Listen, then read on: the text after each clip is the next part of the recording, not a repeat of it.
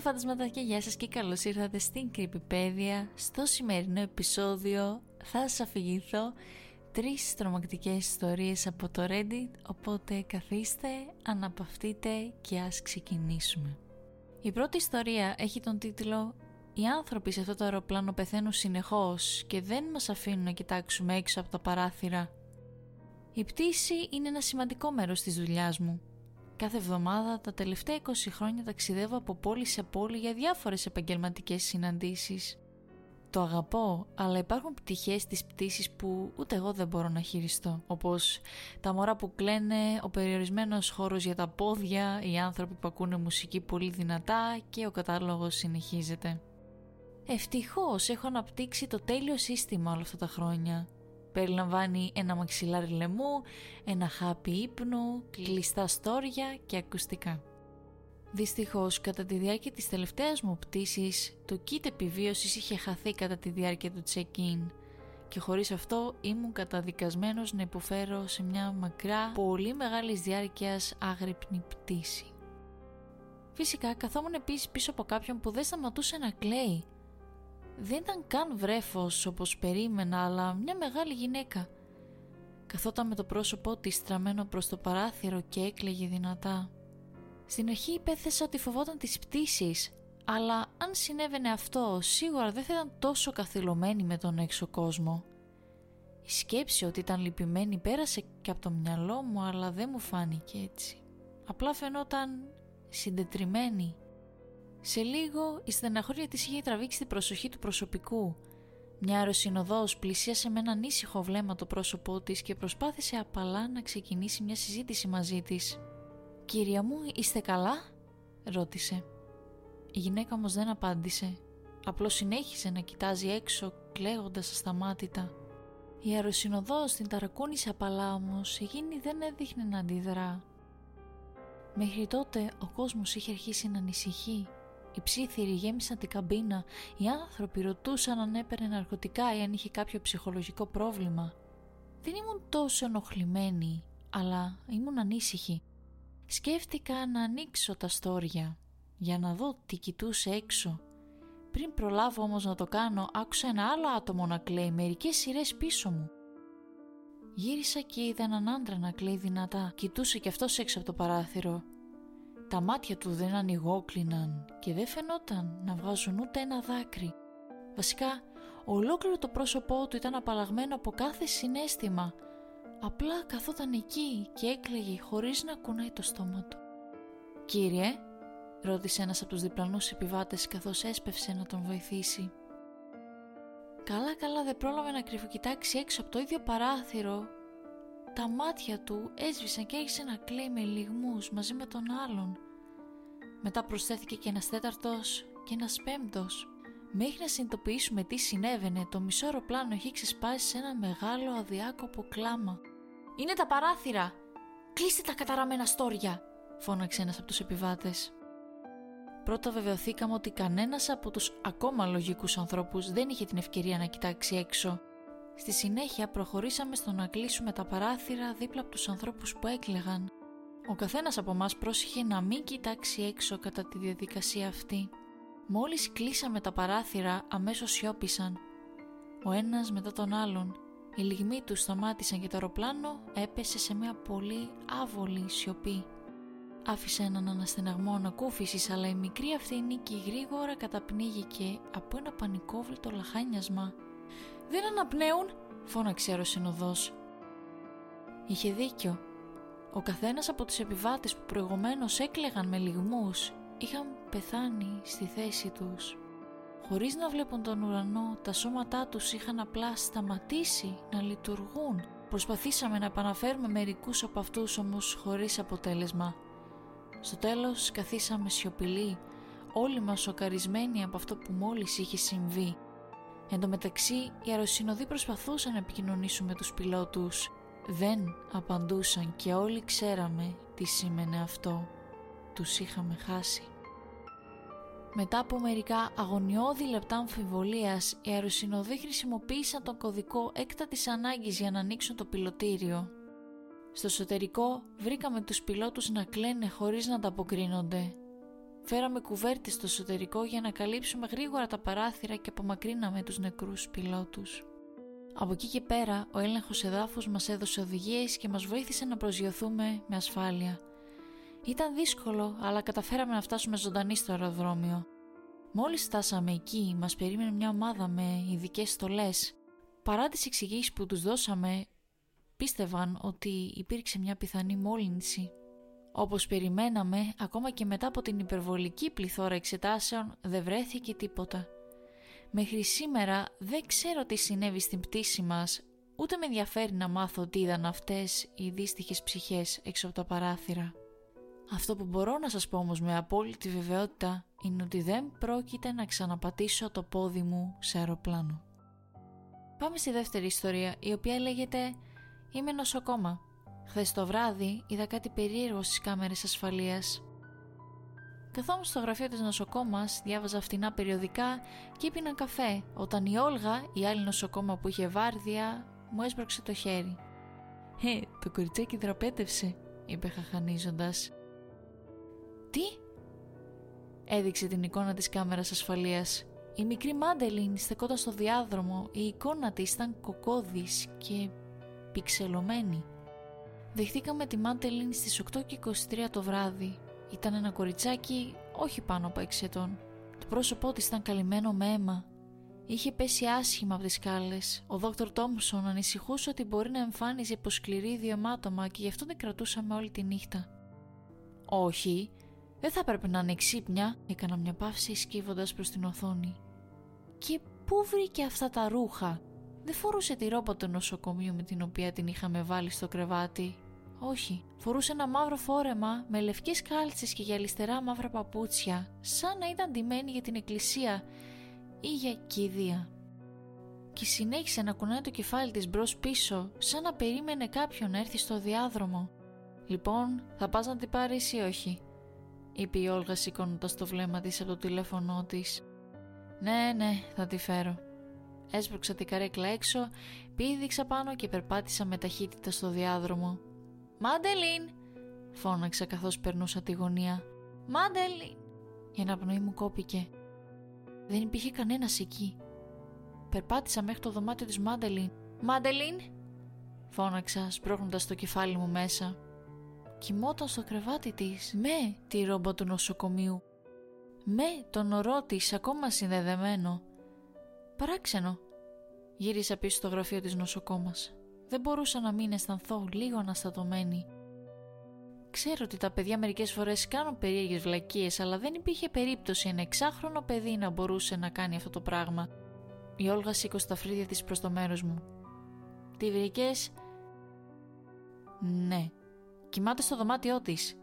Έσχυψα προς το μέρος της και χαμήλωσα τη φωνή μου. Θα ακουστεί πολύ περίεργο, αλλά δεν νομίζω ότι σηκώθηκε ποτέ από το κρεβάτι. Ω, τρομακτικό, είπε εκείνη χαμογελώντας. Ίσως έχει κυριευτεί από εκείνο το γλιώδες πράγμα για το οποίο δεν το βούλωνε στην προηγούμενη εβδομάδα. Της γύρισα το βλέμμα. Αυτό δεν είναι κάτι για να αστείευεσαι. Αλήθεια, τι θα κάνεις, θα με δολοφονήσεις; Σήκωσε τα χέρια της μπροστά της. Φοβάμαι τόσο πολύ. Ήταν τρεις και σαράντα τα χαράματα όταν συνέβη ξανά. Έτυχε να κοιτάξω το διάδρομο και το μάτι μου έπεσε στην οθόνη από τις κάμερες ασφαλείας. Η Μάντελιν στεκόταν ακριβώς έξω από την πόρτα της, με το φόρεμα και τις κάλτσες της. Μόνο από αυτή τη φορά φαινόταν φοβισμένη. «Κοίτα! Είναι πάλι Μάντελιν!» είπα σμπρώχνοντας την Όλγα. Καθώς το έκανα, ένα από τα φώτα έσβησε στην άλλη άκρη του διαδρόμου. Το βίντεο έγινε πιο σκοτεινό. Η Όλγα σήκωσε το βλέμμα της από τα μηνύματά της. Καλά σε ποιον έστειλε μηνύματα μετά τις 3 το πρωί. Και ακολούθησε το βλέμμα μου. «Ω, είναι πάλι το μικρό δαιμονικό κορίτσι! Χαχα!» Συρρίκνωσα τα μάτια μου. «Αν νομίζω ότι όλα αυτά είναι τόσο αστεία, πήγαινε να το ελέγξεις εσύ». Τα μάτια της άνοιξαν λίγο. «Ε, Ok. Okay. Σηκώθηκε αργά, παίρνοντας όσο περισσότερο χρόνο μπορούσε. Μετά εξαφανίστηκε στο διάδρομο. Γύρισα πίσω να κοιτάξω το βίντεο. Ένα άλλο φως είχε σβήσει στο τέλος του διαδρόμου. Το βίντεο ήταν πιο σκοτεινό και κοκκώδες. Άλλο ένα φως έσβησε. Μετά άλλο ένα. Και άλλο ένα. Ο διάδρομος φυθίστηκε γρήγορα στο σκοτάδι μέχρι που το μόνο φως που άναβε ήταν αυτό πάνω από την πόρτα της Μάντελιν. Θα χρειαστούμε ηλεκτρολόγο. Ήπια τα τελευταία κατακάθια του παγωμένου καφέ και όταν το άφησα κάτω το είδα. Το αίμα μου πάγωσε. Ήταν μια σκιά, μια κοκόδης σιλουέτα που στριφογύριζε όπου μετακινούταν και το σκοτάδι. Στην αρχή νομίζω ήταν η Όλγα που ερχόταν από την άλλη άκρη του διαδρόμου, αλλά δεν ήταν. Ήταν πολύ ψηλή, απλωνόταν από το ταβάνι μέχρι το πάτωμα και ήταν υπερβολικά λεπτή. Έσκυψα προς την οθόνη. Τι στο καλό συμβαίνει εδώ. Η σκιά έγινε πιο σκοτεινή, μεγαλύτερη, βγήκε σιγά σιγά από το σκοτάδι και μπήκε στο φως του διαδρόμου, ακριβώς δίπλα στη Μάντελιν. Ήταν τόσο σκοτεινή και διακριτική που σκέφτηκα ότι μπορεί να ήταν κάποιο κόλπο της κάμερας, κάποιο λάθος του χαμηλού φωτισμού. Αλλά το είδε και η Μάντελιν, γιατί έκανε πίσω. Άπλωσε τα χέρια της πάνω από την ανοιχτή πόρτα του νοσοκομείου, κούνησε βία το κεφάλι της. Η σκιά όμως προχωρούσε.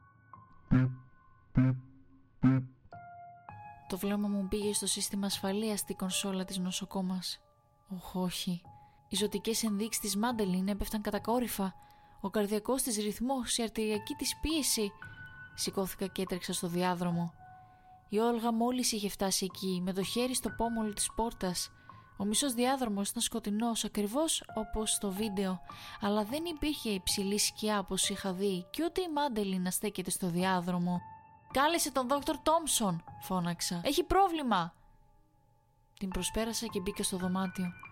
Η Μάντελιν ήταν ακίνητη, στο κρεβάτι. Η καρδιά της είχε σταματήσει. Έτρεξα προς τα εκεί, ξεκίνησα καρδιοναπνευστική αναζωογόνηση. Πιπ, πιπ, πιπ. Ο χτύπος της καρδιάς της επέστρεψε ακριβώς όταν ο δόκτωρ Τόμψον έτρεξε μέσα. Κρατήσαμε τη Μάντελιν στο νοσοκομείο για λίγες μέρες ακόμα, αλλά δεν νομίζω ότι ήταν ανάγκη. Φάνηκε να αναρώνει γρήγορα. Καθώς έλεγξα τα ζωτικά της σημεία για να την αφήσω, είχα σχεδόν ξεχάσει τα πάντα για εκείνη τη σκιά. «Πώς αισθάνεσαι» «Υπέροχα», είπε η Μάντελιν και γύρισε προς τους γονείς της. «Με έσωσε». «Δεν ήταν τίποτα». Με κοίταξε. «Όχι εσύ, η Μάγκη». «Μάγκη» σήκωσα τα φρύδια. «Ποια είναι η Μάγκη» Η μητέρα της Μάντελιν κοιτούσε ανήσυχη το πάτωμα. Ο πατέρας της στήλιξε ένα χέρι γύρω της και έβηξε παράξενα. «Είσαι έτοιμη!» «Ζήτω!» φώναξε. Έπιασε το χέρι της μητέρας της και οι δύο τους βγήκαν στο διάδρομο, αλλά ο πατέρας έμεινε πίσω. «Σας ευχαριστώ πολύ για όλα», είπε χαμογελώντας. «Όπως καταλαβαίνω, σώσατε τη ζωή της Μάντελιν». «Όχι, αυτή ήταν η Μάγκη», είπα γουρλώνοντας τα μάτια μου. Έβηξε ξανά παράξενα.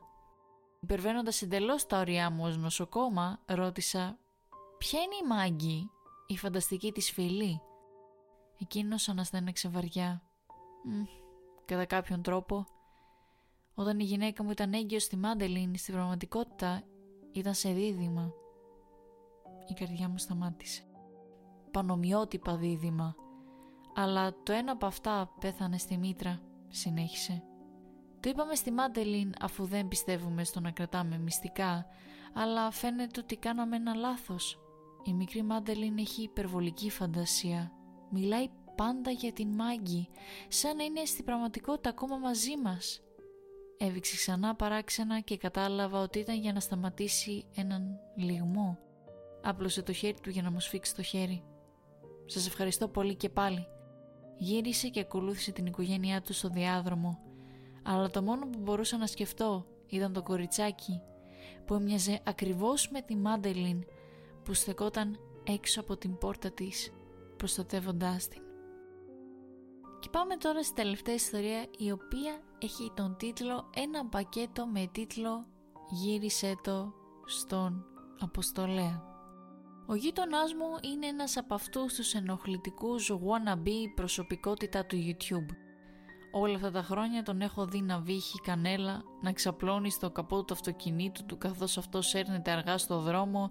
Μπορεί να γίνει κουραστικό να τον παρακολουθείς να κάνει τις βλακίες του σε αυτό το κυνήγι της φήμης. Έτσι, όταν χτύπησε την πόρτα μου τις προάλλες και μου είπε ότι θα φεύγει για μερικές εβδομάδες και μου ζήτησε να πάρω το δέμα του, ειλικρινά ήταν μια ανακούφιση. Δεν μπορώ να εξηγήσω την ηρεμία που είχα γνωρίζοντας ότι δεν θα έπρεπε να προετοιμάζομαι για κάποια από τις βλακίες του για λίγο καιρό. Τα πράγματα ήταν αρκετά φυσιολογικά για τις πρώτες δύο μέρες. Έλαβα μερικούς λογαριασμούς, λίγο σπαμ και κάτι που μπορούσα μόνο να υποθέσω ότι ήταν μια κάρτα γενεθλίων. Τότε ένα βράδυ γύρισα σπίτι και βρήκα ένα χαρτόκουτο να περιμένει στη βεράντα μου. Με μεγάλα κόκκινα γράμματα έγραφε «Επιστροφή στον Αποστολέα». Δεν είμαι μικρός όμως, αλλά παραδέχομαι ότι δυσκολεύτηκα να σηκώσω το κουτί μόνος μου. Ήταν πραγματικά πολύ βαρύ. Το να το κουβαλήσω μέχρι το σπίτι μου ήταν ακόμα πιο δύσκολο και γρήγορα συνειδητοποίησα ότι δεν υπήρχε περίπτωση να το σύρω μέχρι τις σκάλες και την εξώπορτα. Και έτσι αποφάσισα να το αφήσω στον καράζ μου. Δεν ήταν ότι κρατούσα και το αυτοκίνητό μου εκεί. Καθώς κλωτσούσα την πόρτα του γκαράζ για τρίτη φορά, έχασα τη λαβή μου από το πακέτο και αυτό έπεσε στο έδαφος. Άκουσα ένα ελαφρύ ράγισμα μέσα. Χαμότο. Ήλπιζα ότι δεν είχε σπάσει κάτι σημαντικό, αλλά σκέφτηκα να μην το πω στο γείτονά μου και να τον αφήσω να υποθέσει ότι το σπάσιμο έγινε καθώς ερχόταν το δέμα εδώ. Με τα χέρια ελεύθερα κατάφερα τελικά να ξεκολλήσω την πόρτα του γκαράζ και φίλε μου έτριζε πάρα πολύ καθώς κυλούσε. Έσυρα το κουτί μέσα, τοποθετώντας το στη γωνία και όταν θα επέστρεφε ο γείτονάς μου θα το διεκδικούσει ξανά. Και μετά το ξέχασα τελείως. Μέχρι που πέρασαν μερικές μέρες. Δεν είμαι σίγουρος για το πόσο Ακριβώς χρειάστηκε η μυρωδιά να εισχωρήσει από τη χαραμάδρα μέχρι μες στο σπίτι, αλλά ήρθε. Ήταν μια μυρωδιά παρόμοια με κουνάβι και για τις πρώτες μέρες αφού το μύρισα υπέθεσα πραγματικά ότι αυτό ακριβώς ήταν. Ένα νεκρό ζώο που είχε αφήσει το σημάδι του στο σπίτι μου. Μόνο όταν συνειδητοποίησα ότι η μυρωδιά γινόταν πιο έντονη αντί να εξασθενούσε έψαξα να βρω την πηγή. Τότε ήταν που άνοιξα την πόρτα του γκαράζ και τότε ήταν που η μυρωδιά με εξέπληξε. Ο ένοχος δεν ήταν δύσκολο να το πιστεί. Η μόνη αλλαγή στον γκαράζ μου ήταν το κουτί στη γωνία. Θυμάμαι ότι σκέφτηκα ότι πρέπει να ήταν ένα από αυτά τα συνδρομητικά κουτιά που παίρνεις κρέας κάθε μήνα. Το κρέας μάλλον πρέπει να έχει σαπίσει από το γεγονός ότι ήμουν εκτός ψυγείου για τόσο πολύ καιρό. Πόσο κρέας μπορεί να έχει μέσα για να είναι τόσο μεγάλο και βαρύ το κουτί αυτό, Μια ολόκληρη γελάδα. Κάλυψα τη μύτη μου καθώς πλησίαζα το κουτί με ένα ψαλίδι στα χέρια μου και έτσι θα έπρεπε λογικά να πετάξω τα κομμάτια του κρέατος ένα-ένα, μια διαδικασία βέβαια που δεν τρελνόμουν να κάνω. Νόμιζα ότι η μυρωδιά δεν θα μπορούσε να γίνει χειρότερη, αλλά καθώς άνοιξα τα πτερίγια του κουτιού, ανακάλυψα μια εντελώς νέα γκάμα βρώμας. Ήταν σαν να άνοιγα ένα φλεγόμενο φούρνο, αλλά αντί να μυρίζω κάτι νόστιμο, μύριζα σκατά, υδρότα, ούρα, τα πάντα. Ήταν τόσο άσχημα που παραπάτησα προς τα πίσω και έπεσα και χρειάστηκε να κατεβάσω με το ζόρι τον εμετό μου. Δεν νομίζω ότι θα μπορούσα να αντέξω αυτή τη μυρωδιά να αναμειγνύεται με τη φρίκη που έβγαινε από το κουτί. Δεν τρέπομαι να παραδεχτώ ότι έτρεξα έξω από την πόρτα για να πάρω μια ανάσα φρέσκου αέρα, αλλά μέσα στο σύντομο χρονικό διάστημα που πέρασα στον καράζ, η μυρωδιά έχει μπει τόσο βαθιά στα ρούχα μου που με κολούσε σαν σκιά. Ό,τι κι αν δοκίμαζα δεν μπορούσε να κρατήσει τη μυρωδιά μακριά από τα ρουθούνια μου. Ούτε αποσμητικό χώρο, ούτε μάσκα προσώπου, ούτε τρία ντους και μια αλλαγή ρούχων. Κάθε δευτερόλεπτο που εκείνο το κουτί ήταν ανοιχτό στον καράζ μου ήταν άλλο ένα δευτερόλεπτο που η μυρωδιά μπορούσε να πατήσει πόδι στο σπίτι μου. Επέστρεψα στον καράζ με τα πτερίγια του κουτιού ακόμα ανοιχτά σαν να με προσκαλούσαν να κοιτάξω. Ήμουν προετοιμασμένος με ένα μανταλάκι για ρούχα που έκλεινε τα ρουθούνια μου, μια σακούλα σκουπιδιών στο ένα χέρι, το ισχυρότερο καθαριστικό που μπορούσα να βρω στο άλλο και μακριά λαστιχένια γάντια για να μην αγγίξει το δέρμα μου αυτό που ήταν μέσα αλλά όπως αποδείχθηκε δεν χρειαζόμουν τίποτα από αυτά τα πράγματα. Δεν θα χρειαζόταν να αγγίξω ή να καθαρίσω το περιεχόμενο αυτού του κουτιού, θα έπρεπε μόνο να υποφέρω τους εφιάλτες κάθε βράδυ. Βλέπετε υπήρχε κρέας σε εκείνο το κουτί αλλά δεν προερχόταν από αγελάδα ή γουρούνι. Όχι, ήταν χειρότερο από αυτό. Ήταν ο γείτονά μου, νεκρός, ακόμα ολόκληρος αλλά νεκρός. Κάλεσα την αστυνομία και φυσικά με πήραν για ανάκριση. Ευτυχώς σύντομα κατάλαβαν ότι δεν είχα καμία σχέση με αυτό. Μπορεί το DNA μου να βρισκόταν παντού στο κουτί, μπορεί η μυρωδιά να άφηνε σημάδια σε όλο το σπίτι μου, αλλά υπήρχε ένα αδιάψευτο αποδεικτικό στοιχείο στα χέρια του γείτονά μου που απέδειξε την αθωότητά μου. Μια κάμερα του vlog. Μου έδειξαν το υλικό μόνο μια φορά. Δεν είμαι σίγουρος αν τους επιτρεπόταν να μου το δείξουν ή άμα ένιωθαν άσχημα για μένα, αλλά όπως και να έχει το είδα. Ο γείτονά μου καθόταν στο κουτί έξω από μια κατάσταση courier και γελούσε καθώς έλεγε στον κόσμο πως θα ταχυδρομήσει τον εαυτό του πέρα από τα σύνορα της πολιτείας. Είχε φέρει άδεια μπουκάλια γιαούρα, φαγητό, ένα μαξιλάρι και μερικούς φακούς. Ο φίλος του, ένας τύπος που είχα δει αρκετέ φορές στο σπίτι του για να τον βοηθήσει με τα ακροβατικά του, έκλεισε το κουτί και μάλλον τον άφησε για αποστολή. Κατά τη διάρκεια των επόμενων δύο ωρών ή ημερών, ειλικρινά δεν είμαι σίγουρος, ο γείτονάς μου κατέγραψε μερικά σύντομα αποσπάσματα σχετικά με την πρόοδό του. «Νομίζω ότι είμαι σε ένα φορτηγό τώρα. Πρέπει να είμαι σε μια αποθήκη. Είναι αρκετά ζεστά εδώ. Έχω ακόμα άφθονο φαγητό». Έσπασε το λαιμό του. Και αυτό ήταν όλο.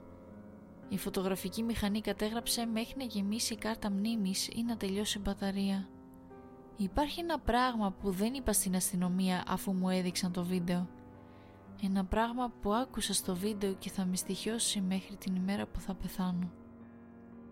Αμέσως μετά την πτώση που του έσπασε το λαιμό, άκουσα τον γνωστό στριγκλιάρικο ήχο της πόρτας του γκαράζ μου. Και κάπου εδώ φαντασματάκια τελειώνει το επεισόδιο. Ελπίζω να σας άρεσαν οι ιστορίες που σας αφηγήθηκα.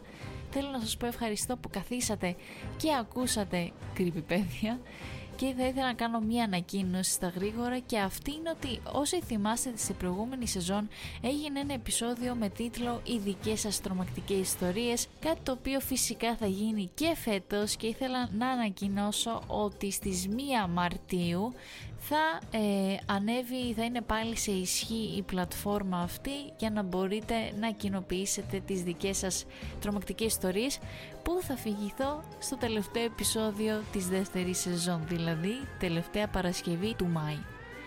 Οπότε είναι φαντασματάκια, θα σας ευχηθώ καλό βράδυ, καλή συνέχεια, σας ευχαριστώ και πάλι που καθίσατε και με ακούσατε και θα τα πούμε σε ένα επόμενο επεισόδιο, οπότε να προσέχετε. Bye bye!